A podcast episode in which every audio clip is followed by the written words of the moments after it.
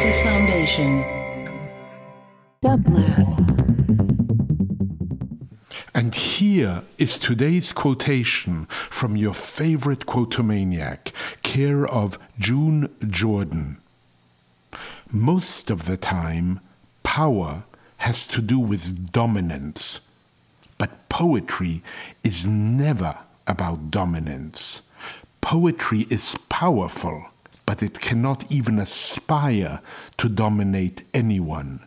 It means making a connection.